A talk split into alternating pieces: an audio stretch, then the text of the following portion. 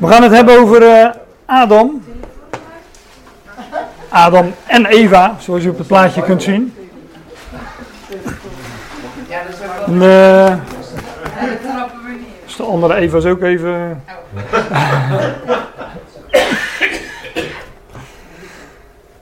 um, ja, hoe kom je, hoe kom je erop, uh, werd net gevraagd. Nou, kijk, in de, in de schrift vinden we nogal wat, wat typen van Christus. En uh, nou ja, die bespreken we zo nu en dan, of regelmatig. Hè. Um, en dat zijn er nogal wat. Er zijn ook hele bekende bij natuurlijk, zoals, uh, nou, ik noem maar één, Jozef. Is een, een, hele bekende natuurlijk. Zijn, de weg die hij ging, hè, de, de belofte die hij van, van God had ontvangen als eerstgeborene.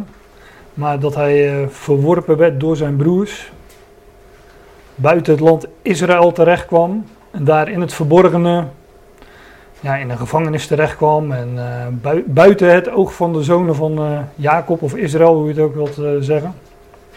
Daar dromen uitlegde in de gevangenis. En uiteindelijk verhoogd werd.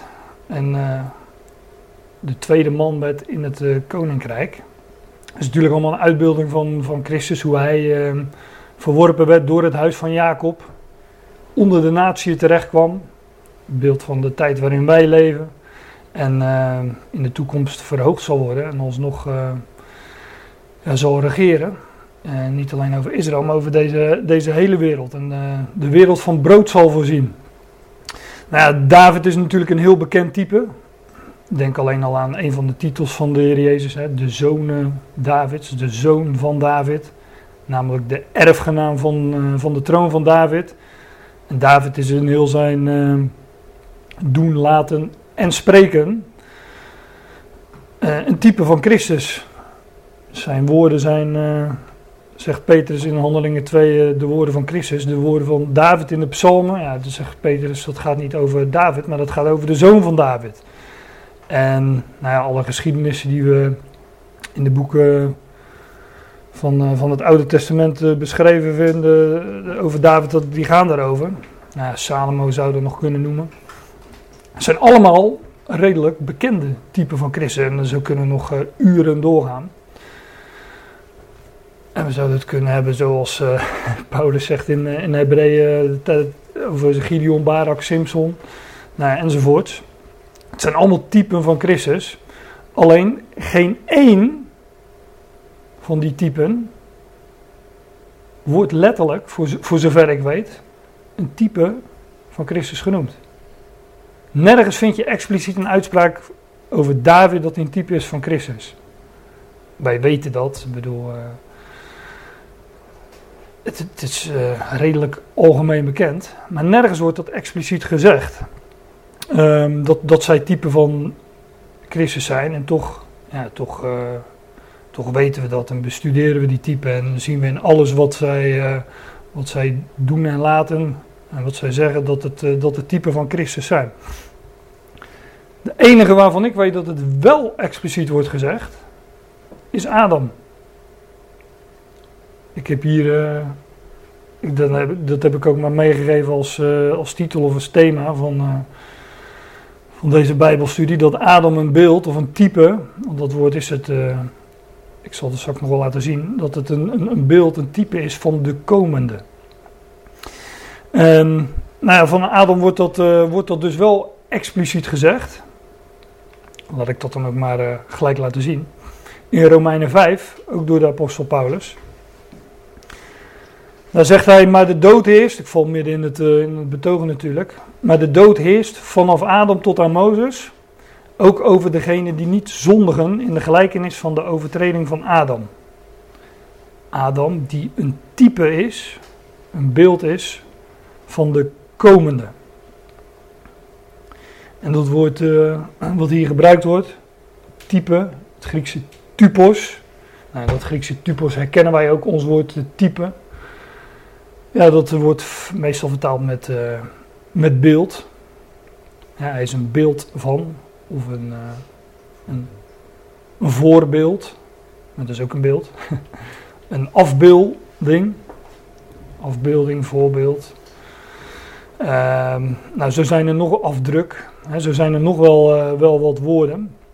In ieder geval zouden wij die, eh, die afdrukken, die voorbeelden, die typen, bestuderen, omdat zij uh, typen zijn van Christus. Nou, en Adam is dat zeker.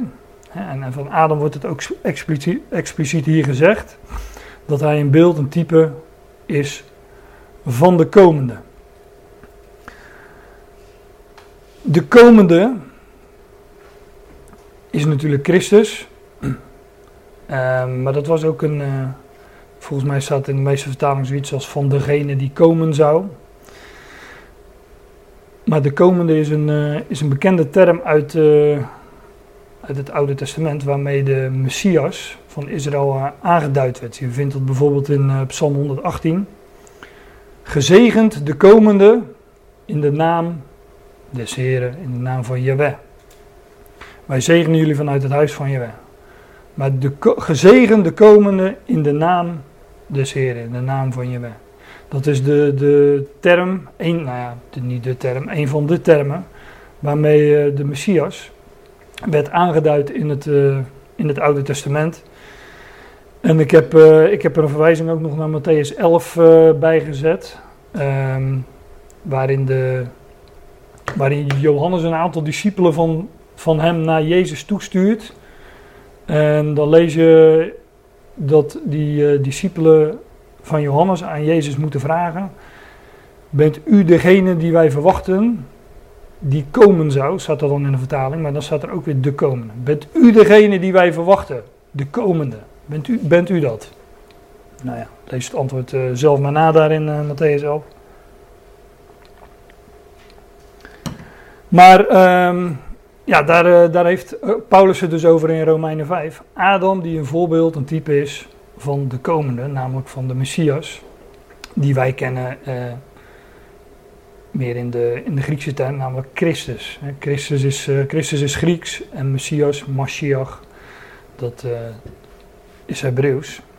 Maar het betekent hetzelfde, de Christus. Nou, toch wordt Adam niet zo heel vaak besproken als uh, type van Christus.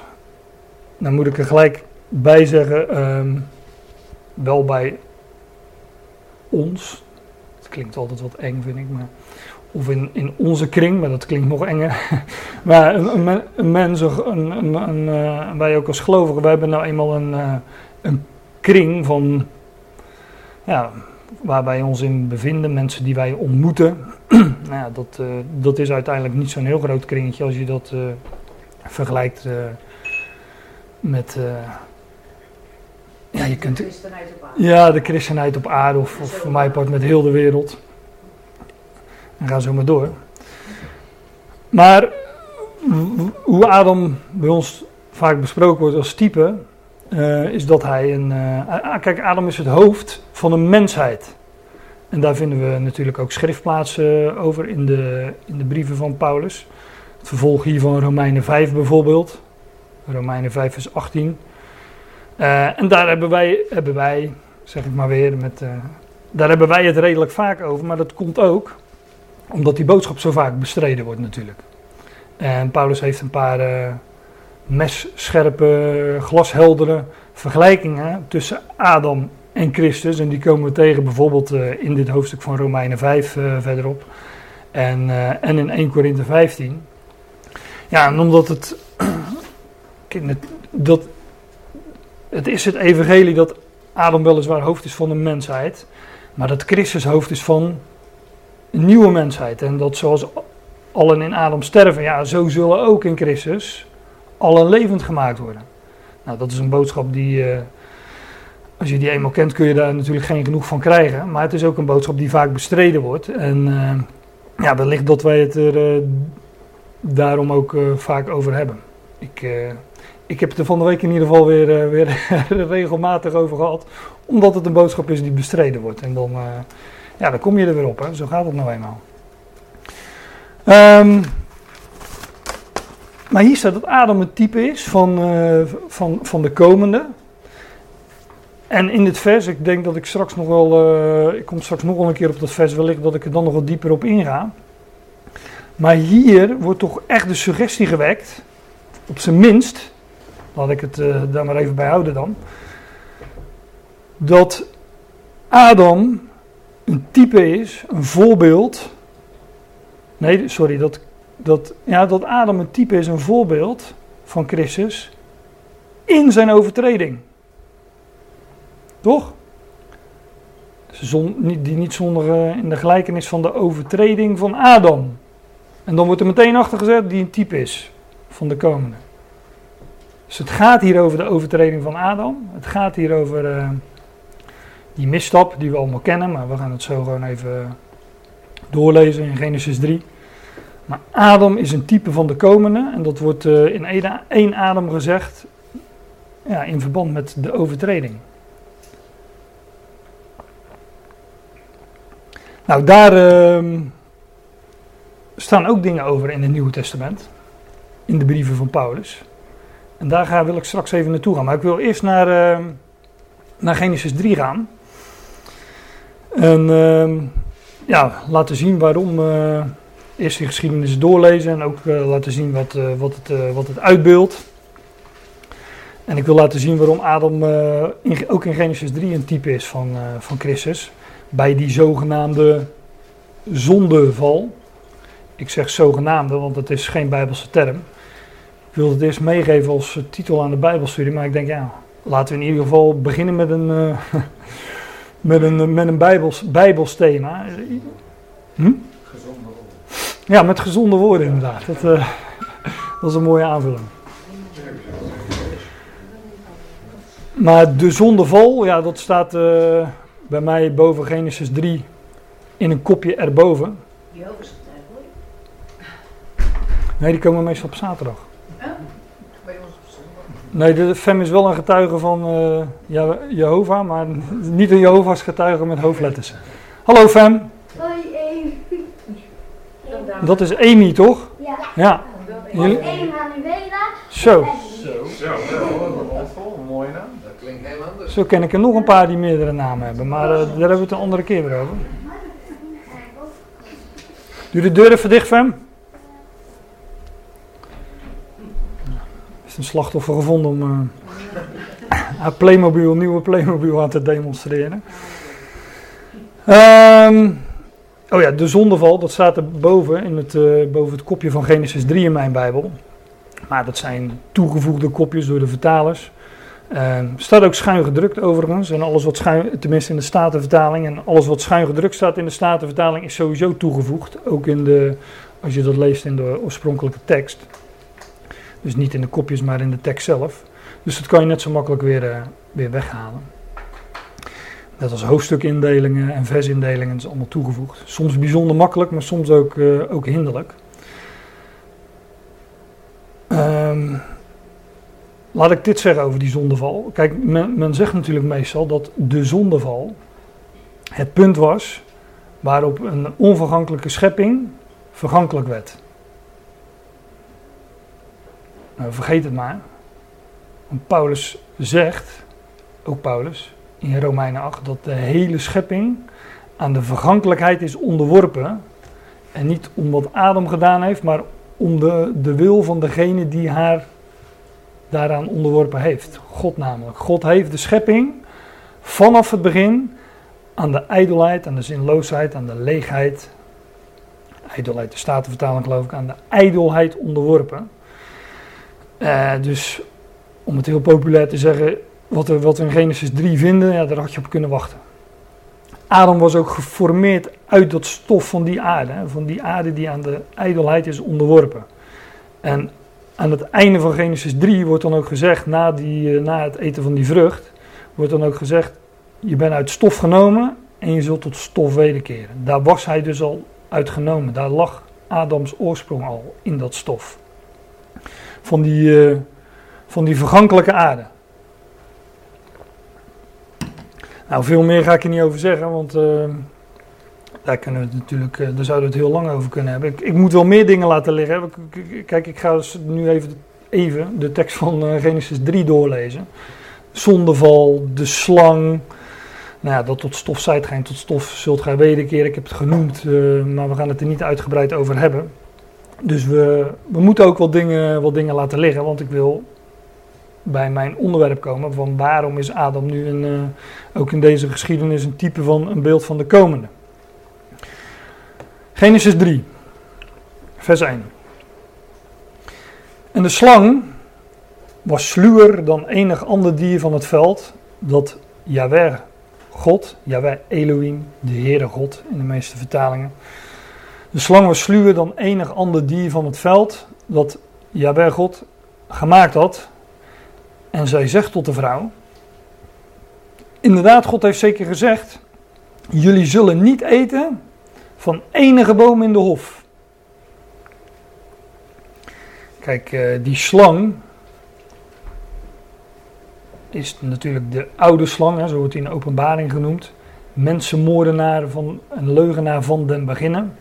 Nou, dat zien we hier dus. Die slang, um, die slang die, uh, is de vader der leugen. Namelijk de duivel, de Satan. En die zegt hier dat God heeft zeker gezegd dat, ze, dat jullie niet van enige boom in de hof zullen of mogen eten. En de vrouw zegt tot de slang. Dus de vrouw uh, spreekt terug. Van de vrucht van de boom van de hof eten wij. Maar van de vrucht van de boom die in het midden van de hof is, heeft God gezegd: Jullie zullen daarvan niet eten en die niet aanraken. Anders zullen jullie sterven.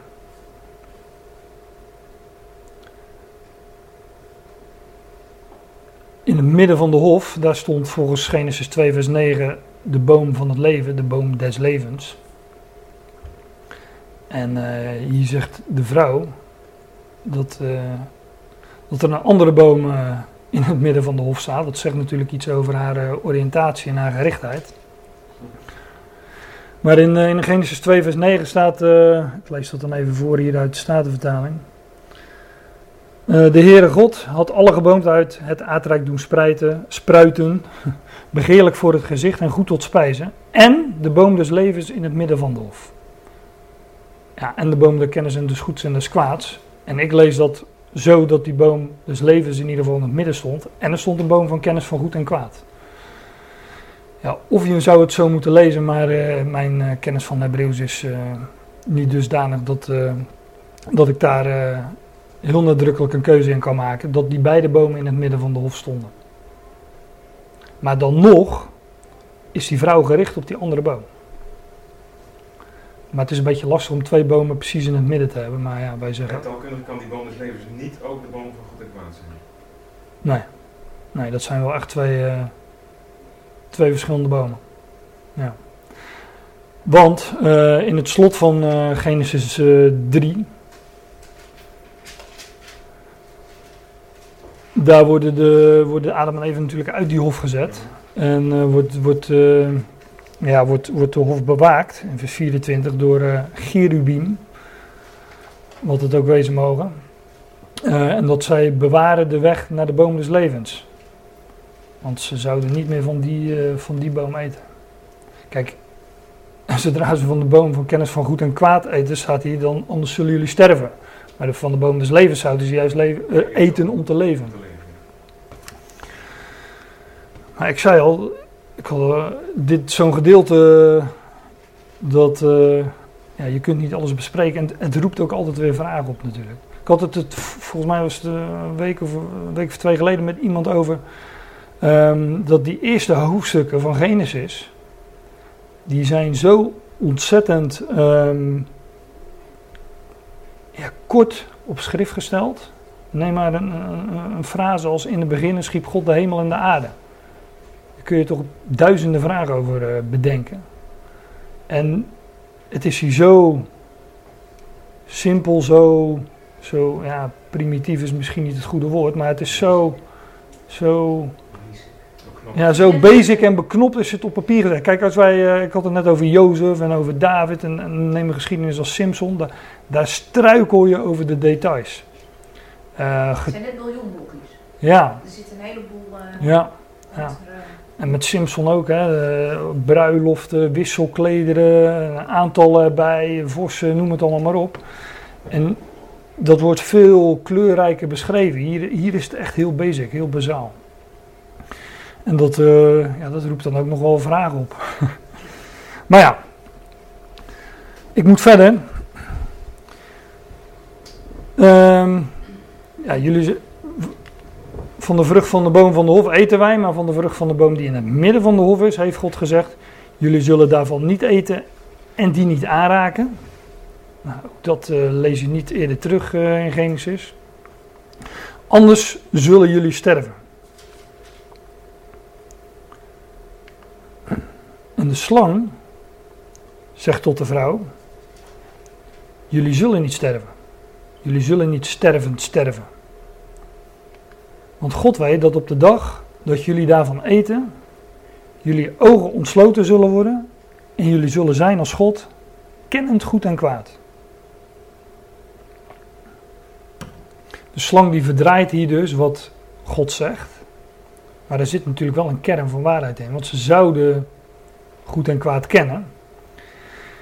Maar wat de slang natuurlijk uh, Eva voorhoudt, is hè, jullie, zullen, jullie ogen zullen ontsloten worden en jullie zullen zijn als God. Dat, uh, dat is natuurlijk uh, de leugen, maar uh, ik had het er met, met mijn kinderen van de week over. En toen zei ik van, misschien is het niet goed dat ik mijn kinderen wil leren, maar toen zei ik van ja, weet je, een goede leugen heeft natuurlijk altijd een kern van waarheid in zich. Anders is de leugen al erg doorzichtig. En dat is ook natuurlijk wat hier gebeurt. God weet dat op de dag dat jullie daarvan eten, jullie ogen ontsloten zullen worden en jullie zijn, zullen zijn als God kennend goed en kwaad. Wat overigens ook nog opvallend is, is dat hier elke keer wordt gesproken over de vrouw. De slang zegt tot de vrouw. Het is pas in uh, eh, 3 vers 20 dat zij voor het eerst Eva wordt genoemd. Houd het even vast, want ik denk dat het ook niet zonder betekenis is. De slang zegt tot de vrouw: Jullie zullen niet stervend of sterven dus sterven. Want God weet dat op de dag dat jullie daarvan eten, jullie ogen ontsloten zullen worden. En jullie zullen zijn als God, kennend goed en kwaad. In vers 2 werd, uh, werd zij ook al de vrouw genoemd. Hè? De vrouw zegt tot de slang. Uh, en in vers 1 ook de vrouw. De vrouw, de vrouw, de vrouw. Nou, en pas in uh, eh, 3 vers 20 is het Eva. Want God weet dat op de dag dat jullie daarvan eten, jullie ogen ontsloten zullen worden. Jullie zullen zijn als God, kennend goed en kwaad. En de vrouw ziet dat de boom goed is voor voedsel, begeerlijk tot spijzen.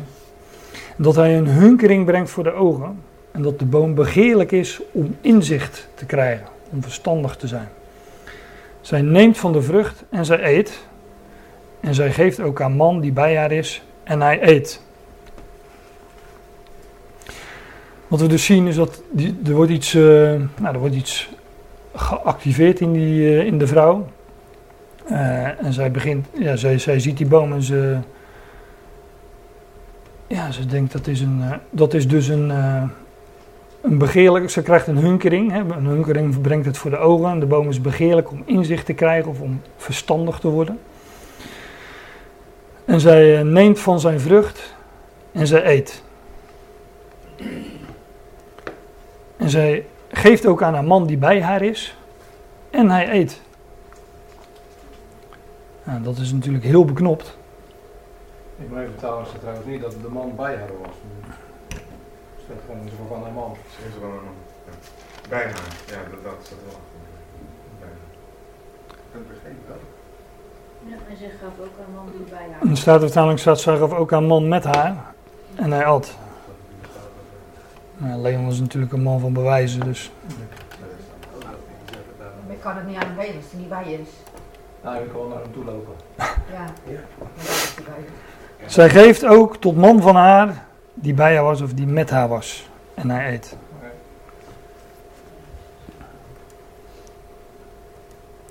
Nou, wat je, wat je hier leest is uh, heel basic ook weer.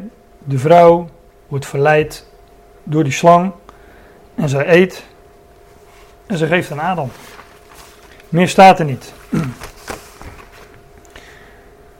En um, je leest niet dat Adam tegensputtert. Je leest ook niet dat hij uh, uh, dat hij zegt van wat, wat doe je nu? Of de, wat, eh, je leest helemaal niks verder. Dus dat, zij geeft ook aan een man die bij haar is en hij eet. Hij wordt verleid door de vrouw. Ja, misschien wist hij niet eens van waar die vrucht vandaan komt. Dat geloof ik ook niet, maar daar komen we zo op. Nee, ik geloof niet dat Adam verleid werd door zijn vrouw om te eten. Nee, daar komen we nog.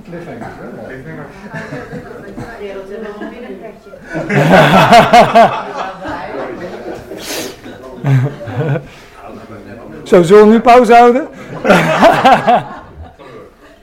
nee, doorgaan? Oké. En de ogen van beiden worden ontsloten. En zij weten dat zij naakt zijn.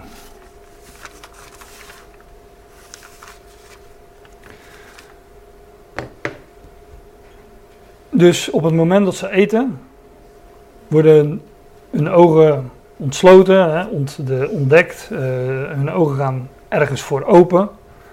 Nou, waarvoor? Nou, in ieder geval dat zij weten dat zij naakt zijn. Want dat is het eerste wat, eh, wat hun blijkbaar eh, opvalt. In ieder geval wat er beschreven wordt. Dus het eerste wat er gebeurt, wanneer zij van die vrucht eten, is dat zij gaan zien op zichzelf. Ze, ze begonnen hun eigen tekortkomingen te zien. Ze waren gericht op God, op wat God geeft, op de boom van het leven, daar aten zij van. Of van andere vruchten van mijn part.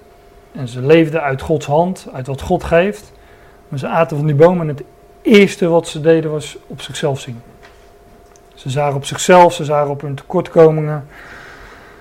Eh, ze, ze, ze zagen dat ze naakt waren. Eh, ze werden zelfbewust. Dus dat is tegenwoordig een deugd, hè? Dus Ja. dat zegt misschien ook wel wat. dat zegt misschien wat over onze maatschappij. eh. nou ja. Maar de ogen van hen beiden werden ontsloten en zij weten, ze zagen, ze beseften zich dat, ze- dat ze naakt eh, zijn.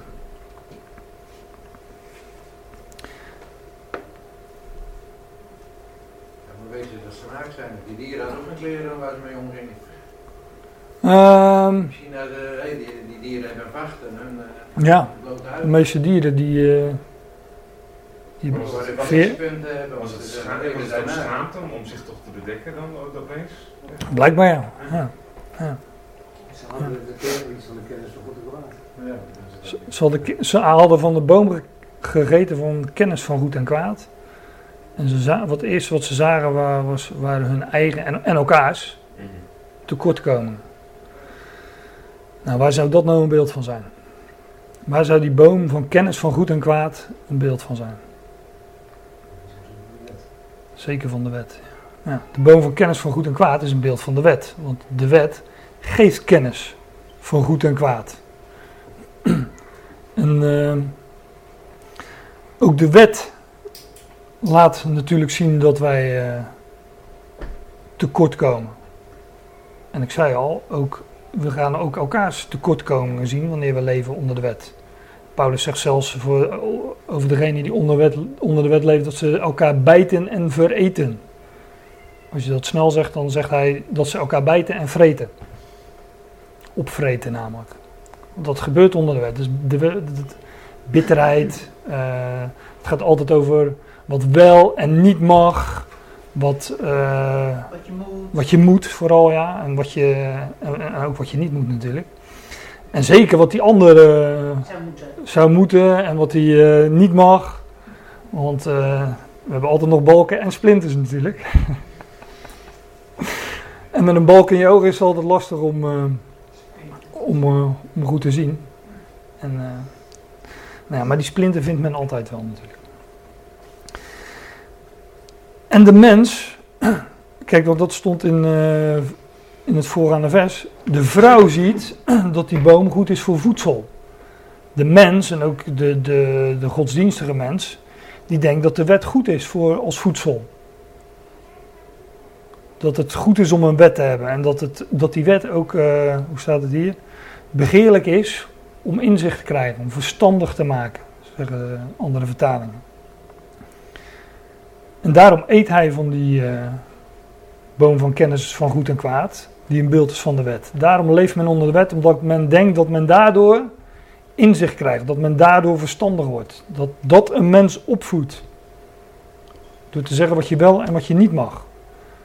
Maar Adam en Eva waren in die hof en zij zouden eten van die boom van het leven, de boom des levens, en niet van die boom van kennis van goed en kwaad. Dan weet je meteen waar de boom van het leven natuurlijk een beeld van is. Ja, in de eerste plaats van Christus. Maar je zou ook kunnen zeggen van het nieuwe verbond, hè, als je de, de- of van de, als de, de boom van kennis van goed en kwaad een beeld is van de wet, dan is die boom van het leven een beeld van genade. Als de boom van kennis van goed en kwaad eh, een beeld van het oude verbond, dan is die boom van, van het leven is een beeld van het nieuwe verbond. Ja, en natuurlijk van, eh, van Christus. Maar als je van die boom van kennis van goed en kwaad eet, ja, dan zie je dat je naakt bent. Want wanneer je na, kijk, kleding in de schrift is een beeld van heerlijkheid. En je ziet dus dat je, dat je heerlijkheid, als je op jezelf gaat zien, ja, dan zie je dat je heerlijkheid mist. Maar zie je op Hem, op de boom van het leven, op Christus, ja, dan, eh, dan, dan leef je uit Gods belofte, dan leef je uit genade. En dan leef je ook uit de belofte dat wij in Hem volmaakt zijn. Dus als je op Hem ziet, dan weet je, nou, eh, ik ben volmaakt in Hem, wij zijn volmaakt in Hem. En dan, eh, ja, dan zie je elkaar niet naakt, om het dan maar met dat beeld te zeggen. Maar de boom van het leven is het verwachten van God. En, en dat, dat zou ook het middelpunt van ons denken zijn. Wij zouden die boom van het leven, Christus, genade, dat zou het middelpunt van ons denken zijn. Dat zou, eh, daar zouden wij van eten. En niet van die boom van kennis van goed en kwaad. Nou, ik was in vers 7. De ogen van beiden worden ontsloten en zij weten dat zij naakt zijn. Wat doen ze dan? Nou, zij hechten vijgenbladeren aan één. En zij maken schorten voor zichzelf. Ze gaan meteen aan het werk. Ze zagen hun eigen en elkaars tekortkomingen. En het eerste wat men, eh, wat men gaat doen is werken. Ze moesten wat. Ze moesten wat, ja. Ze, ja, ze moesten wat, ja. Ze gingen hun tekortkomingen eh, bedekken. En ze maakten zich schorten van, eh, van, van bladeren, nou van vijgenbladeren. En ehm, er stonden natuurlijk veel meer bomen in die hof. Waarschijnlijk ook olijfbomen, maar die hebben van die kleine blaadjes. Dus dat eh, is wat lastig. Maar- uitgeschat. Ja, ik, ik zei net al, maar dat is zo. Ik zei net al, dat eh, moet ik even terug. Eva had hier nog niet gegeten van de vrucht, maar ze had wel een vooruitziende blik dat ze lang haar moest hebben. En toen had ze nog niet eens gegeten. Dus, eh. maar dat eh knippen we eruit. Nee, zij, ma- zij hechten vijgenbladeren aan een en ze maken schorten voor zichzelf. Staat er natuurlijk ook niet voor niets dat het vijgen, vijgenbladeren zijn. Want vijgen, ze zijn groot, hè, dus dat is praktisch. Ze geven een, een grote bedekking. En daarin zijn die vijgen, de vijgenboom, de vijgenbladeren, eh, is ook een beeld van, eh, van de wet. Vijgenbladeren. De, de vijgenboom, ik denk dat het wel een bekend beeld is, maar de vijgenboom is, is een beeld van de, van de Joodse staat. Ik zit even om me heen te kijken of ik eh, blikken van herkenning zie. Geen plaatje van een zo? Ja, die heb ik wel, maar dat moeten we in de pauze dan even opzoeken. Dan even googlen. Ja, ik denk dat bananenboom, dan- dat ken ik wel, dat is een heel groot blad. Maar vijf Een blad- vijgen. Een vijgenboom heeft eh, in verhouding met andere bomen ook wel eh, grote bladeren. Maar de vijgenboom is een beeld van, eh, van de Joodse staat. We lezen bijvoorbeeld in, in de Evangelie dat, dat de Heer Jezus een. dat de Heer Jezus een vijgenboom vervloekt. En hij zegt: Aan u zij geen vrucht meer tot in de aion. En die, die vijgenboom die, eh, is natuurlijk een uitbeelding van Israël dat geen vrucht droeg en ook geen vrucht meer zou dragen tot in de aion. In Matthäus 24 lezen we dat de vijgenboom zal uitbotten of uitlopen. En daar is het een uitbeelding van het herstel van Israël. Die, die vijgenboom die is nu verdord, vervloekt, terzijde gesteld, dood. Maar die zal weer uitlopen. Is staat ook niet ergens die omgehakt is? Ja, ehm, dat is een, eh, ja, misschien staat het er meerdere keren, maar ik ken in ieder geval een gelijkenis waar eh, een vijgenboom in een wijngaard wordt gezet. We hebben het hier over gelijkenissen gehad natuurlijk. Een, eh, een wijngaard is een uitbeelding van de belofte van God. Hè. Een wijngaard geeft druiven, maar de bedoeling is dat een wijngaard wijn voortbrengt, dus nieuw leven is. Een wijngaard is een belofte van leven, van nieuw leven. En dan wordt er in gelijkenis wordt een vijgenboom geplant in die wijngaard. In de belofte, in dus Israël ontving de belofte van Abraham, dat is de uitbeelding. De vijgenboom is een beeld van Israël, die geplant wordt in die wijngaard, in die belofte. En eh, dan gebeurt er zoiets als dat, eh, dat de heer van die wijngaard kwam. En die keek naar die vijgenboom en die zei van, eh, er groeit geen vrucht aan. En toen zei de heer van de wijngaard, ik kom volgend jaar terug en als er dan nog geen vrucht aan groeit, dan hak ik hem om. En dat is gebeurd. En eh, dat is een beeld van de terzijdestelling van Israël, van de Joodse natie.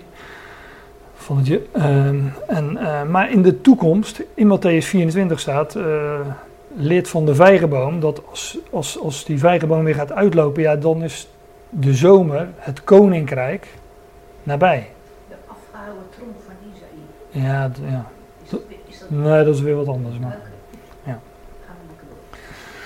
Dus daar gaan, we een ander, daar gaan we het een andere keer over hebben. maar zij maakten van die vijgenbomen, vijgenbladeren ehm, schorten. Zacchaeus, ja, die, eh, die bedekte zich ook met vijgenbladeren. Alleen er was een, waren een beetje veel. Die, die pakte meteen een hele boom. En daar ging die in zitten. Maar dat, dat, was een, eh, dat was een wilde vijgenboom, als ik het goed heb. En wilde vijgenbomen, dat zijn eh, onvruchtbare vijgenbomen. Dus ook weer een onvruchtbare vijgenboom, hè, want er zou geen vrucht aan groeien tot in de eeuw. En Jezus zegt van, Zacchaeus, kom eens uit die boom, want ik moet in jouw huis zijn. Hoe staat in de staat van, ik moet heden in uw huis wezen of zo? Of verblijven. Hij moest dus niet in die ongelovige Joodse staat zijn, nee, hij moest in zijn huis komen. Nou, wiens huis wij zijn, zeg ik dan, met eh, de woorden van Hebreeën. Dus, ehm, ja, dat is, eh, dat is de vijgenboom, dat zijn de vijgenbladeren, ook als uitbeelding van, eh, van wet, van de wet. Nou, dat is eh, zo'n beetje kort de geschiedenis van, van Genesis 3. Adam en Eva en de Hof. Ga ik nog even een sprongetje maken, want ik was niet van plan om het hele hoofdstuk te behandelen. Maar naar vers 21, dus sla ik echt wat versen over. Want we hebben het natuurlijk over die schorten van vijgenbladeren die, eh, die zij zelf maakten. Maar hier staat dan, en, eh Jawel God, Jawel Elohim, maakt voor Adam en voor zijn vrouw rokken van huid, schorten van huid. En hij kleedt hen. Dus eh, hier lees je hoe, hoe God die vijgenbladeren, als uitbeelding van eigen werk, van werken der wet, van eigen gerechtigheid, hoe God die wegdoet en hoe God de mens zelf bekleedt. En ehm, daar moest natuurlijk een, eh, want het, daar moest natuurlijk een dier voor sterven, want ze werden be- bekleed met, met, met eh, schorten en rokken van, van vellen of van huid. Hangt een beetje van de vertaling af. Maar in ieder geval moest daar een, eh, een dier voor opgeofferd worden. Ja, dat is natuurlijk ook een uitbeelding van Christus die, die moest sterven. En hoe, wij, hoe, hoe God de mens overkleedt met, met Christus. Hè, gij, hebt Christus aangedaan, wij zijn met Christus overkleed. Ja, dat is wat Paulus naar voren brengt in, eh, in zijn brieven. Het was dus, de mens zoekt, dat is ook Romeinen, volgens mij Romeinen 10, de, dat wordt van Israël geze- ge- gezegd. De mens zoekt zijn eigen gerechtigheid op te richten. En eh, ja, daardoor, eh, daardoor zijn zij aan Gods gerechtigheid eh, voorbij gegaan. Namelijk dat Gods gerechtigheid is Christus, dat is Gods gerechtigheid. En daarmee zou een mens overkleed worden. En niet die bedekking met eigen werken. Dat leidt tot niets. Nou, tot zover even in, in Genesis 3. Eh, ik heb al wat toespelingen gegeven over, eh, over de betekenis. Nog even over de, de vrouw. Hè, die consequent de vrouw wordt genoemd. de vrouw is eigenlijk altijd een, uit- een uitbeelding van, eh, van Israël. In, in de smalle toepassing. Ehm, in de wat bredere toepassing een eh, uitbeelding van de hele schepping. Maar ehm, hier is het ook een uitbeelding van Israël. Dat onder de wet kwam, namelijk door te eten van de boom van kennis van goed en kwaad. Want het is een uitbeelding van de wet. Nou, ik, eh, ik ken heel wat eh, voorbeelden van vrouwen die eh, Israël symboliseren. Bijvoorbeeld in Hosea, daar wordt het letterlijk gezegd. Daar, daar betreft het een hoer. Ehm, maar er zijn nogal wat, neem Naomi in het boek Rut, nou, enzovoorts. Maar de vrouw is niet alleen een uitbeelding van, van Israël. Overigens is Israël natuurlijk is ook de vrouw waarmee God, Jaweh, de man, in het huwelijk trad. Hè? Onder het oude verbond. Dus dat is al een, eh, een man- en vrouw eh, relatie. Maar Eva is ook een, eh, een uitbeelding van de, de hele schepping. Het, het, het vrouwelijke, dat hoef ik denk ik niet toe te lichten, maar het vrouwelijke staat voor de uit- uiterlijke dingen. Een vrouw is ook meer gericht op uiterlijke dingen dan, eh, dan de man. Er zijn er natuurlijk altijd uitzonderingen. maar die uitzonderingen zijn niet de regel. Maar over het algemeen is het zo dat de vrouw meer gericht is op het uiterlijk. En eh, ja, man, man, mannelijk en vrouwelijk. Het vrouwelijke in de schrift, sorry, maar dat is onder, het vrouwelijke is ondergeschikt aan het mannelijke. Dat is geen, eh, is geen moderne visie, maar we komen er straks ook nog wel op. Maar ook ehm, in, in de schepping, kijk, de, de, in de schepping vinden we ook. Kijk, ik zeg, eh, de vrouw is een beeld van Israël. En Israël eh, kwam onder de wet, maar ook van de schepping kun je zeggen dat zij ondergeschikt is. Ehm, niet aan, wellicht niet aan de wet van Mozes, maar wel aan wet. Wet aan zich, noem maar, noem maar wetmatigheden. Want de hele schepping hangt aan elkaar van wetmatigheden. Ehm, maar ook de wet wordt in de schrift genoemd de eerste beginselen van de wereld. De eerste beginselen deze wereld, dat is wet. De eerste beginselen van deze wereld bestaan uit wet. Niet per se de wet, maar gewoon wet. Deze wereld eh, bestaat uit, uit wet en wetmatigheden. En ehm, nou ja, mensen worden, worden, worden altijd weer eh, onderworpen aan, aan wet en wetten. Eh, en daar hebben we ook, dat het ene het gevolg is van het andere? Daar hebben we ook een eh, overheid voor natuurlijk. Wat zeg je? Is dan het ene het gevolg van het andere? Hoe bedoel je dat? Ja. Nou, ja, dat is wet. Ik vind het een beetje moeilijk om even te denken wat het... eh, Iets zijn er of zo? Kunnen we het zo zeggen? Nou ja, kijk, feiten. ja, maar ook wetmatigheden. Ik bedoel, eh, als ik straks hier van de dak afspring, dan eh, kom, ik hard, kom ik hard neer. Dat is dan een gevolg natuurwetten zou je dat kunnen noemen, maar ook de, ja, ook de schepping eh, bestaat uit, eh, uit wet, wetmatigheden, natuurwetten, hoe je dat ook wilt noemen. Stellingen, stelling van Pythagoras, Regels. regels. En eh, ja, niet alleen de wetmatigheden, maar wij hebben ook overheden die ze bedenken. en uiteindelijk is, zeg maar wel, elk mens toch ook wel een beetje rel- religieus. Zoals een atheïst, die heeft zich wet opgelegd. Bedoel, dat vind je overal. Ja, bijgelovigheid noem ik dat. Ja, zo kun je het ook noemen. Ja, men- mensen maken keuzes. En die keuzes zijn, zijn afhankelijk van, eh, van de, de wetten en zo, die, de wetmatigheden die er zijn. Ja, ook dat. Sorry, helemaal. Kijk er nog even. Maar de vrouw is een beeld van Israël, maar de vrouw is ook een, de vrouw. eh, hier in de geschiedenis van Genesis is ook een, eh, een beeld van, eh, van deze wereld. En de eerste keer dat de vrouw geen vrouw meer wordt genoemd, maar Eva, dat is een vers terug, is in Genesis 3, vers 20. En dan noemt Adam, de mens, zijn vrouw Eva, want zij zou moeder van alle levenden worden. Oftewel, hier wordt ook gewoon gezegd dat zij eh, alle levenden representeert, want zij zou de moeder daarvan zijn. Zij zou moeder van deze hele schepping worden, moeder van alle levenden. Eva betekent ook zoiets als leven, geloof ik. Dus eh. Hm? Levensbron. levensbron. Ah. Er is wel Oké. een naamsverandering, want eh, eh, toen eh, Genesis uh, 9, 23, dat is een maninne. Dat heet dus nog maninne, ja. ja. ja. Vrouwelijke man is dat, hè? Maninne. Ja. ja, maar zo wordt de moeder van alle levenden genoemd. En uh, ook hieruit zou ik ook concluderen dat zij een uh, beeld is van heel de schepping. Ze staat dan ook model voor, uh, voor alle levenden. En alle, ja, hoe zeg je dat? Alle zondaren onderworpen aan, aan de slang. Onderworpen aan, in, aan de God van deze aion. God deze eeuw. Maar er staat dus niet Adam in centraal even. Ja, weet ik niet. Misschien staat het wel in de grondtekst. Hoor.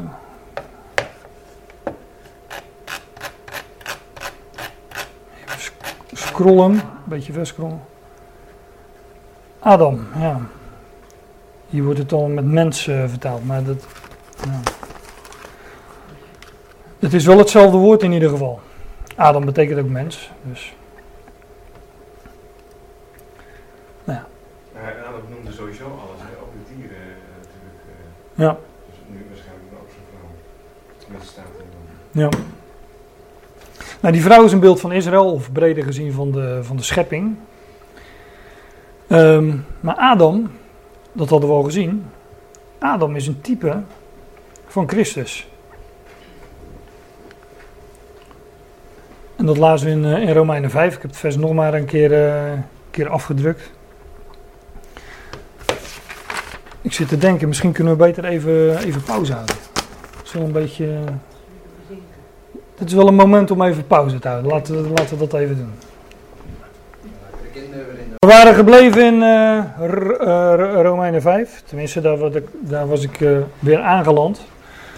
Vers heb ik al even aangehaald natuurlijk om te laten zien dat Adam een beeld, een type is van, van de komende. Um, ja, ik heb dit vers er ook bij ge, ge, geprojecteerd. Kijk, in Romeinen 5 wordt gezegd, maar dat is weer het voorgaande vers van dit, maar zo kan je natuurlijk aan de gang blijven. In vers 12 dat de dood door één mens de wereld is binnengekomen. En uh, dat door één mens de zonde de wereld binnenkwam. Door de zonde de dood. En dat de dood tot alle mensen doorgegaan is, waarop alle zondigden. En dan gaat uh, Paulus uitleggen, want tot op de wet was de zonde in de wereld. Maar zonde wordt niet in rekening gebracht als er geen wet is. Dus tot aan de wet, laten we zeggen van Adam tot Mozes, werd er wel gezondigd. Maar zonde kun je niet in rekening brengen als er geen wet is. Ik bedoel, als, je, als er niet is gezegd van je mag dat niet doen, dan kun je er ook geen consequenties aan hangen, om het zo te zeggen. Maar staat er dan, de dood heerst vanaf Adam tot aan Mozes. Of de dood heeft ook, je zou het, als ik dat dan gelijk uitleg, de dood heeft ook geheerst vanaf Adam tot aan Mozes. Ook over degene die niet zondigen in de gelijkenis van de overtreding van Adam. Die een type is van de komende. Dus ook in de periode dat er geen wet was en dat er niet overtreden werd. Zoals men over de wet overtrad, uh, onder de wet overtrad, ook toen stierven de mensen gewoon. Dat, uh, dat, uh, dat wordt hier door Paulus gezegd. En Adam had natuurlijk ook een gebod of verbod dat hij niet van die, van die boom zou eten.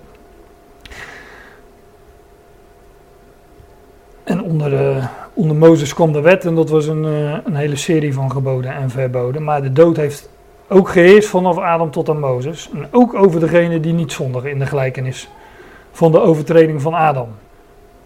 Dus ook uh, zij die niet onder de wet of onder een gebod zondigden, die stierven. Dat wordt hier eigenlijk gezegd.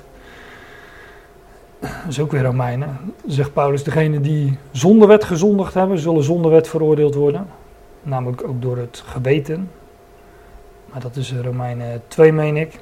En degenen die onder de wet gezondigd hebben, zullen door de wet geoordeeld worden. En dan lees dat maar eens na.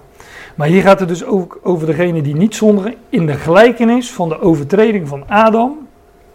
De overtreding van Adam die een type is van de komende. Dus Adam is hier een type van Christus en dat zei ik aan het begin ook gelijk al. Dat wordt in één adem één adem, niet één, één, één adem genoemd met zijn, met, de over, met zijn overtreding. Dat Adam een type is van de komende, namelijk van Christus.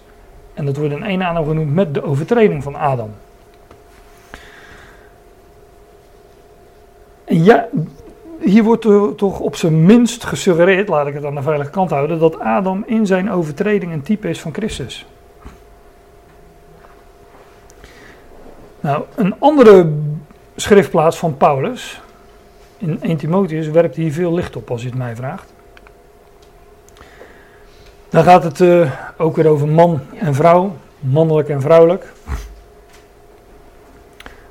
Ehm, ik ga voorbij aan het voorgaande, aan het verband. Hè. Eh, het gaat hier over man, vrouw en daar valt heel veel over te zeggen. Misschien moeten we daar gewoon eens een keer een, eh, een hele Bijbelstudie over hebben. Over mannelijk en vrouwelijk. Maar dit botst natuurlijk nogal met ons uh, westerse denken, moderne denken. Het gaat me nu ook niet om de hele uiteenzetting, maar over een uitspraak die Paulus hier specifiek doet. Hij zegt: Ik sta niet toe dat een vrouw onderwijst of domineert over een man.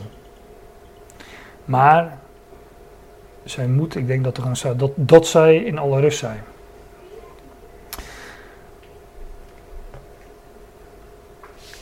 Want eerst werd Adam gemodelleerd, daarna Eva. Gemodelleerd, uh, ik heb dat woord laten staan. Uh, ik wil het eerst weghalen en uh, vervangen voor hoe het in de Statenvertaling stond.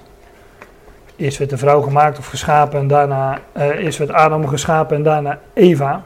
Het gaat dus over volgorde.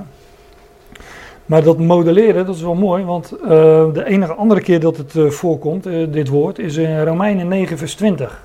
Daar gaat het over, over de pottenbakker die een vat modelleert.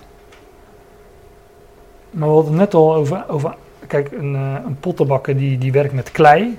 We hadden het net ook al over Adam, dat hij geformeerd werd uit stof der aarde. Nou, dat, dat zijn wij dus, klei. Dat was Adam. En dat zijn wij, klei in de hand van de pottenbakker. En dat wordt gemodelleerd. Eerst werd Adam gemodelleerd, gemaakt, geschapen, hoe je het wilt zeggen. Daarna Eva. Dat gaat dus over volgorde. En dan staat er. En Adam werd niet verleid, niet door de slang, maar ook niet door zijn vrouw. Ja, ik heb misleid staan. Je hebt misleidzaam. Ja. Is dat wat anders? Ja, een vrouw verleidt. Vrouw altijd misleidt. Ja, dan denk je toch aan andere dingen, wou je zeggen. Niet persoonlijk hoor. Ik voel hem aan wat je bedoelt. Adam werd niet verleid. Verleid.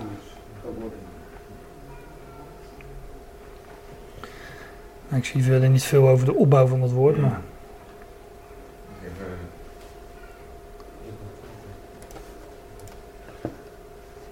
Nog even kijken waar dat voorkomt, even snel. Maar... Ja. Hier zegt de MBG ook misleiden en dan staat er ook verleiden. Feze 5.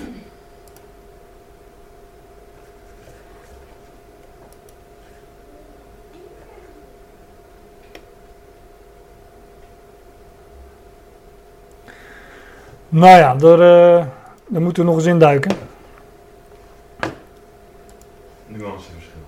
Als je verleid wordt tot niet altijd uh, misleiding. Ja, bij misleiden word je op verkeerde benen gezet. Ja. zeg maar. Ja. En bij verleid dan, geef, dan laat je, geef je toe aan iets waarvan je weet dat het verkeerd is en uh, ja. dat het in. Maar over Adam, uh, over de vrouw kunnen we toch al zeggen dat zij. Uh, hier staat dan wel meteen het woord misleiding achteraan.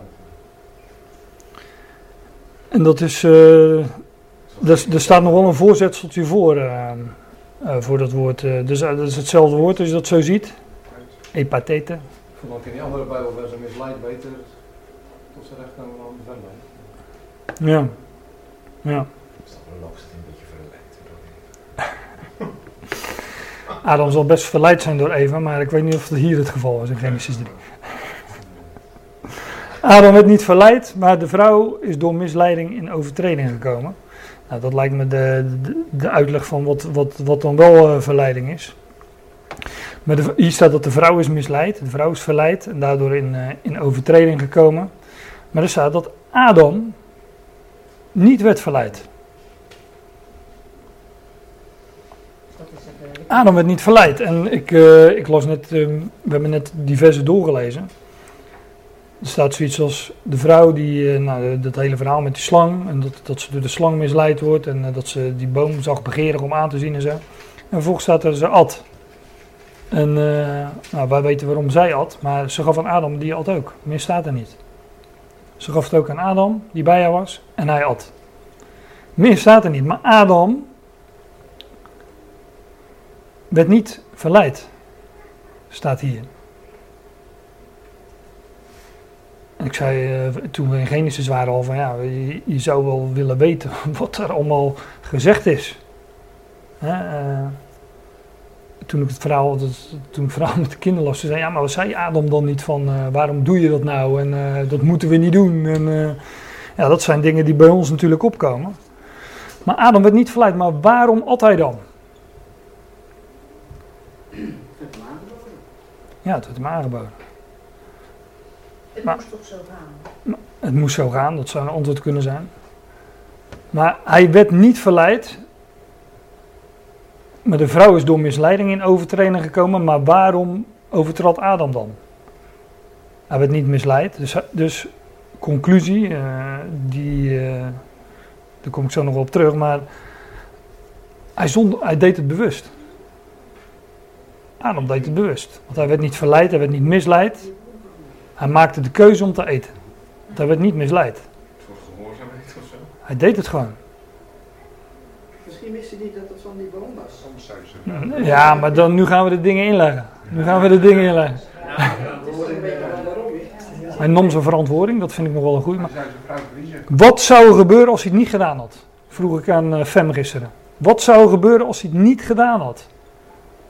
Toen zei Fem, ja, dan... eh, want ik had het hele verhaal gelezen, hè, dat ze uit de hof werden gejaagd en eh, gezet. Meer, want zij zou zo op zijn tekortkomingen wijzen. Nou, zij zou zelfs ook dat. ik, wil, ik wil nu zeggen dat hoeven. ik slik hem in. Nou ja, dat zal in ieder geval, zeg maar, de uiterste consequentie is, dat er geen tweede Adam meer hoeft te komen.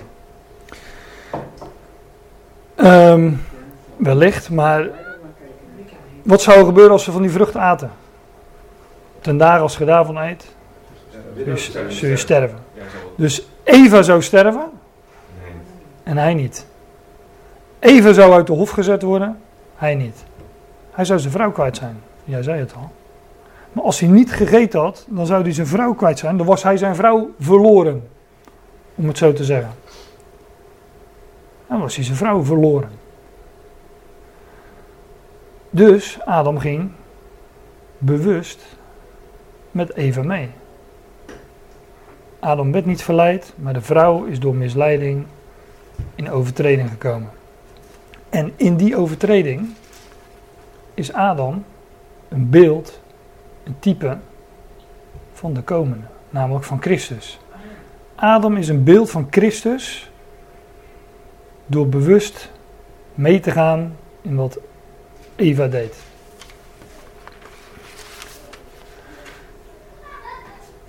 Kijk, God, God, kwam, God kwam in zijn zoon, in de laatste Adam en Christus, tot Israël, of breder gezin, tot deze wereld.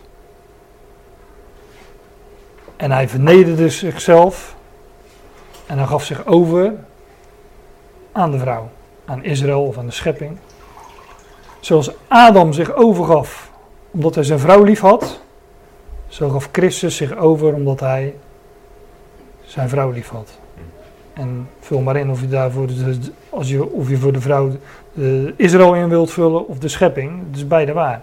Hij gaf zich over om één te worden met zijn vrouw. Om één te zijn, om één te blijven, hoe je het ook wilt zeggen. Maar daartoe gaf hij zich over. En ehm, ik ga niet alle schriftplaatsen langs, maar ik noem er een paar. En noteer ze en zoek ze op of eh, check later die PowerPoint nog, nog eens even. Maar er worden echt dingen over gezegd, ook in, de, in het Nieuwe Testament, in de brieven van Paulus.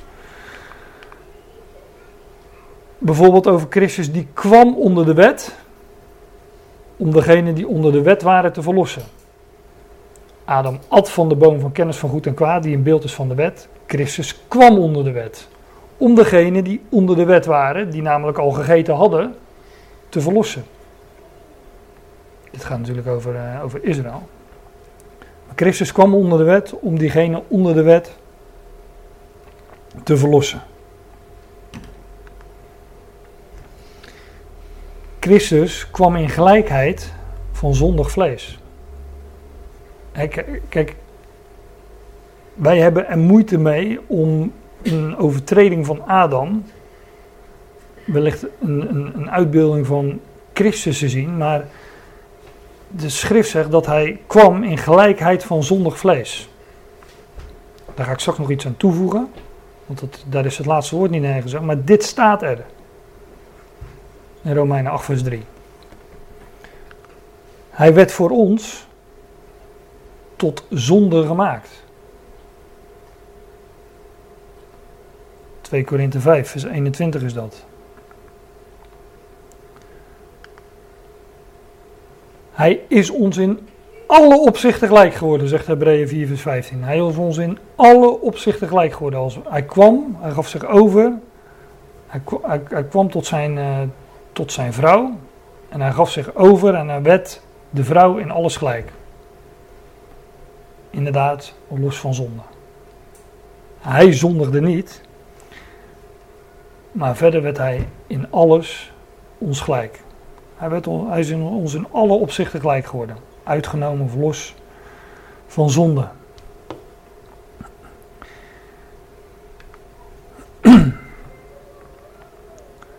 Dus Filippenzen 2, hij ontledigde zich. Er staat echt een hele opsomming. Hij ontledigde, ontledigde zich. Nam de gestalte van een slaaf aan. Is de mensen gelijk geworden heeft zichzelf vernederd en is gehoorzaam, hij is gehoorzaam geworden tot de dood. Adam wist, ten dagen als ik daarvan eet, zal ik de dood sterven. Christus wist, als ik de opdracht van mijn vader volg, dan zal ik sterven. Hij ontledigde zich, hij nam de gestalte van een slaaf aan. Adam wist dat Eva geval, ja, om dat woord dan maar te gebruiken, gevallen was. Hij wist dat Eva gezondigd had. Hij wist dat Eva zou sterven. En Adam maakte bewuste keuze om haar gelijk te worden. Om te delen in de positie die Eva zou krijgen. Hij ontledigde zich, nam de gestalte van een slaaf aan, is de mens gelijk geworden en heeft zichzelf vernederd. Adam wist, als ik dagen als ik daarvan eet, zal ik sterven, namelijk vernederd worden. Dan uh, zal ik sterven. En hij is gehoorzaam geworden tot de dood. Ja, dat wordt over Christus gezegd. Maar zoiets zou je over Adam uh, ook kunnen zeggen. Hij is niet aan God gehoorzaam geweest, maar wel meegegaan met zijn vrouw. En daardoor ja, delend in haar positie tot de dood.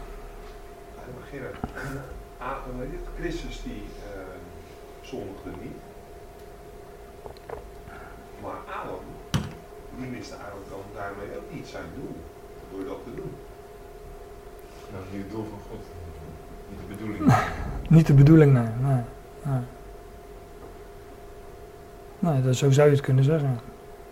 Maar daar zou je ook wel een maar achter kunnen zetten natuurlijk. Ik bedoel, uh... Ja, want daarmee ging hij dus ook die weg van de dood. Ja. ja. Maar wel in zonde, want hij, hij was ongehoorzaam natuurlijk. Ja. ja. Dat is het verschil. Dat zat erbij in Hebreeën 4 Het was een package deal, hè? Alles, uh, alles zat daarbij in. En dat is heel veel wat daarbij in zat. Ja. Um, ja, er zijn nog wat schriftplaatsen die. Uh, ik kan nog wel even, denk ik. Er zijn nog wat schriftplaatsen die, uh, die iets zeggen over Adam en Eva in, in de brieven van, van Paulus. Ik kwam op, ehm, op deze. Want, even, blank zetten. Um, ik, heb nu, ik, heb het nu voornamelijk gehad over dat, dat, dat Adam een beeld van Christus en, en de vrouw als uitbeelding van Israël of van de hele schepping. Maar Adam en Eva worden in het Nieuwe Testament, in de brieven van Paulus, ook voorgesteld als een beeld van Christus en de gemeente. Christus en zijn lichaam. Ehm, hier zegt Paulus tegen de Corinthiërs, want ik verbind jullie, jullie ecclesia, ik verbind jullie aan, aan één man, om jullie als een zuivere maagd aan Christus te presenteren. Weet je dus wie die man is? Die man is Christus.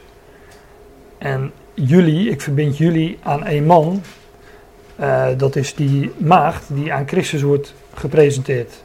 Dus man en vrouw. Ik verbind jullie aan één man om jullie als een zuivere maagd aan Christus te presenteren. Maar ik vrees, hier gaan natuurlijk al hoofdstuk aan vooraf, sterker nog, uh, bijna twee brieven. Het is de tweede Korinthebrief, hoofdstuk 11. Maar ik vrees dat misschien zoals de slang met haar sluwheid Eva misleidt, jullie gedachten van de eenvoud en de zuiverheid tot Christus verdorven zullen worden. Want indien er iemand komt die een andere Jezus predikt, die wij niet prediken, of jullie een andere geest in ontvangst nemen die jullie niet in ontvangst namen, of een andere evangelie dat jullie niet ontvangen, dan verdragen jullie dat zeer goed, zegt Paulus tegen de Corinthiërs. Wat hij hier eigenlijk zegt is, jullie zijn als een zuivere maagd ten opzichte van Christus, man en vrouw. Ja, wat hij dus eigenlijk zegt is, als er andere mannen langskomen met een andere boodschap, dan uh, hebben jullie daar geen moeite mee. En hij vergelijkt dat met de verleiding van Eva die door de slang verleid werd. Dit is, als je hier goed over nadenkt, is het echt messcherp van Paulus wat hij hier naar voren brengt. Want het, uh, het, het hoofdstuk gaat over dwaalleraren die daar kwamen en die een andere boodschap verkondigden dan Paulus verkondigde. En hij zegt wat ze, wat zij doen, dat is het woord van de slang. En dat is de, het is net als de slang die Eva verleidde, zoals jullie nu verleid worden. Want er komen mensen met een andere boodschap, die een andere Jezus prediken. En uh, nou, dat verdragen jullie heel goed. Dat vinden jullie wel. Uh, dat spreekt jullie wel aan. Het zal ook wel over wet gegaan zijn, denk ik dan. Want hè, de, Eva zag die bomen aan en dacht, dacht nou, daar, uh, die is, uh, stond het begeerlijk om uh, verstandig te maken.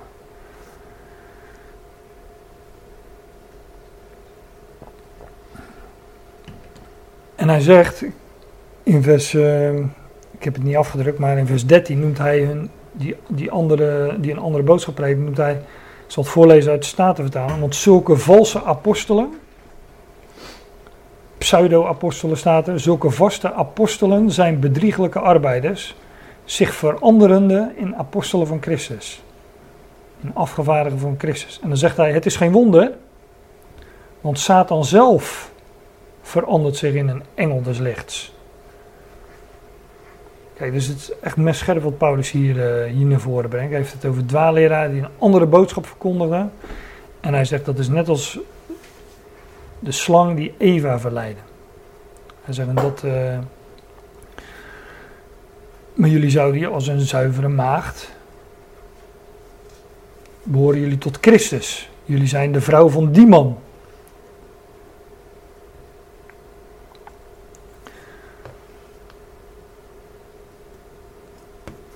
Paulus vergelijkt dus de prediking van anderen met het woord van de slang. En dat is uh, ja.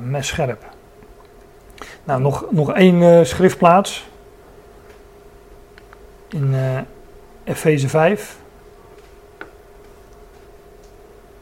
Is nogal een lang, lang gedeelte wat gaat over man en vrouw als uitbeelding van Christus en de gemeente. Mannen heb je vrouw lief. Zoals Christus de uitgeroepen vergadering, de ecclesia, dat is het Griekse woord, gemeente. Dat ecclesia, dat betekent, uh, dat is letterlijk, ek is uit en ecclesia, to call in het Engels, is roepen. Dus dat wat uitgeroepen wordt. Maar er zit ook iets van vergadering, dus God roept zich weliswaar ehm, een volk uit de natieën voor zijn naam. Om eh, een schriftplaats aan te halen uit Handelingen 15. Hij, hij roept uit alle volkeren, uit alle natieën, roept hij een volk voor zijn naam. En waar dat volk, of een deel van dat eh, volk samenkomt, dat, dat is Ecclesia. Uitgeroepenen. De uit, en vandaar de uitgeroepen vergadering. Of je dat eh, nu met een paar duizend doet of met 10, 15, dat, eh, dat doet er niet toe. Het, eh, het deel vertegenwoordigt het geheel, zegt men dan wel. Hè? De Ecclesia, daar waar men samenkomt. Mannen heb je vrouw lief zoals Christus de Ecclesia lief heeft en zichzelf overgeeft voor haar. Dit heb ik dan grijs gelaten omdat ik, eh, ik lees het wel, maar ik, verder ga ik er niet op in. Doen we een andere keer wel weer. Om haar te heiligen wanneer hij haar reinigt in het waterbad met zijn woord. Het is het woord dat ons reinigt. Zijn woord. Om zo zelf voor zichzelf een glorieuze uitgeroepen vergadering, een ecclesia, te presenteren zonder vlek of rimpel of iets dergelijks, maar dat zij heilig en smetteloos is.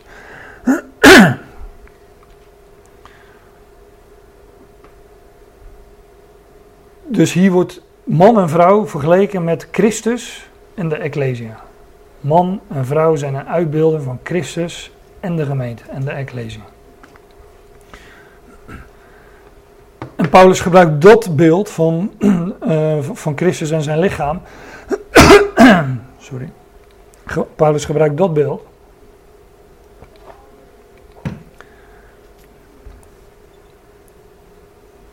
Als voorbeeld voor, eh, voor man en vrouw.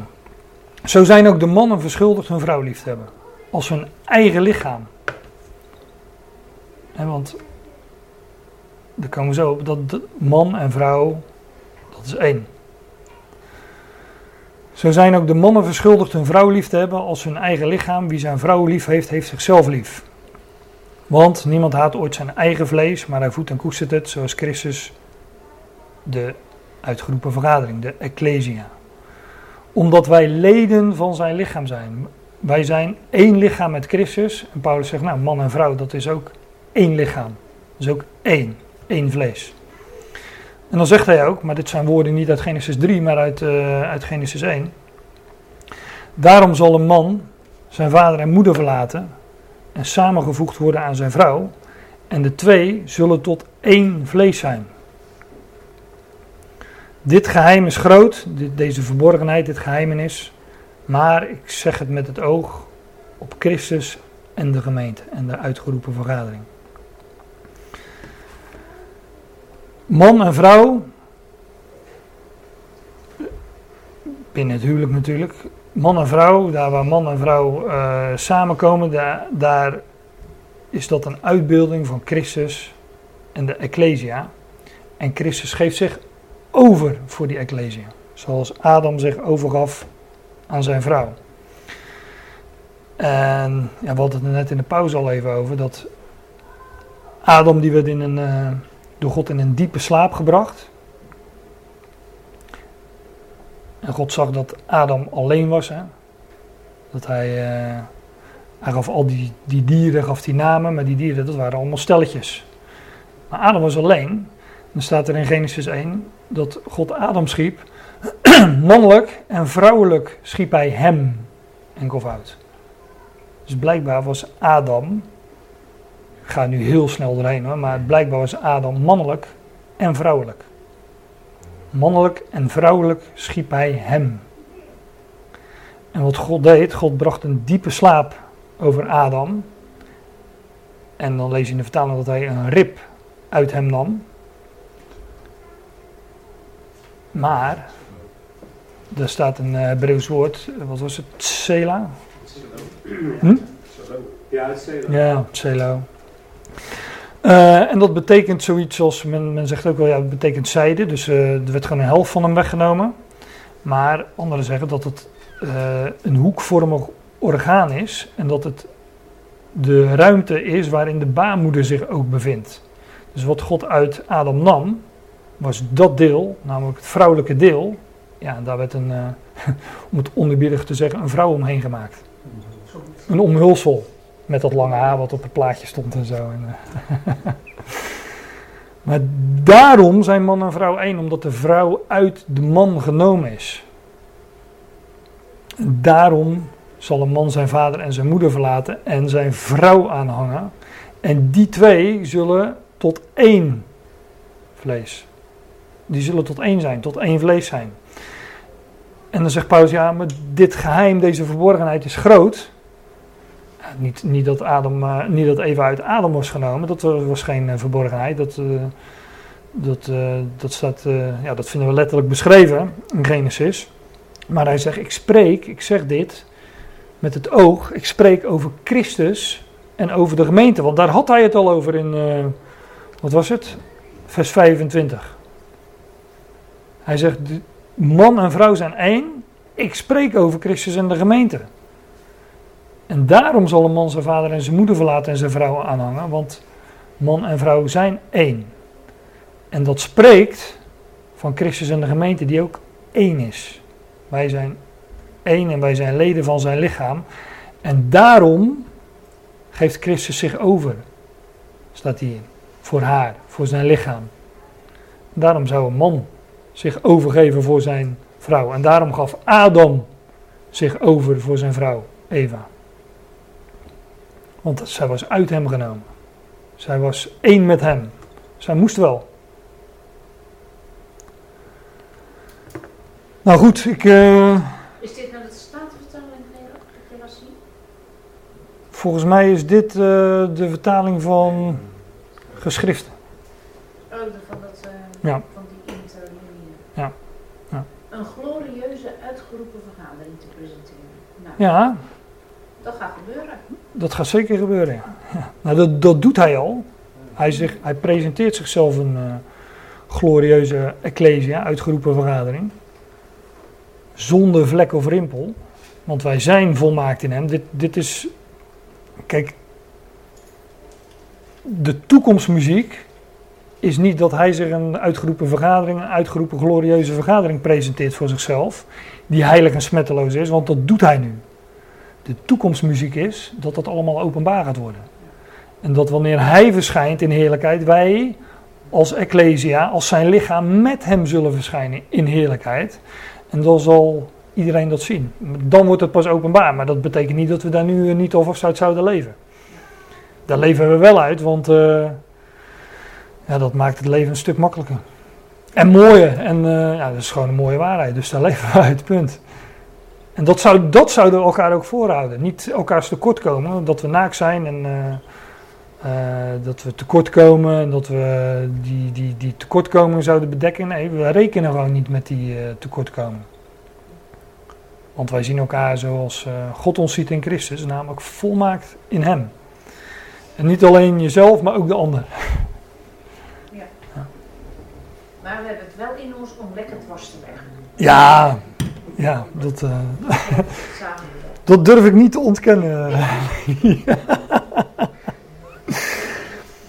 maar er is zoveel in de wereld wat ons richt op, eh, op onszelf. Hè, en waarvoor we wellicht de neiging zouden hebben om ons vijgenbladeren om te binden.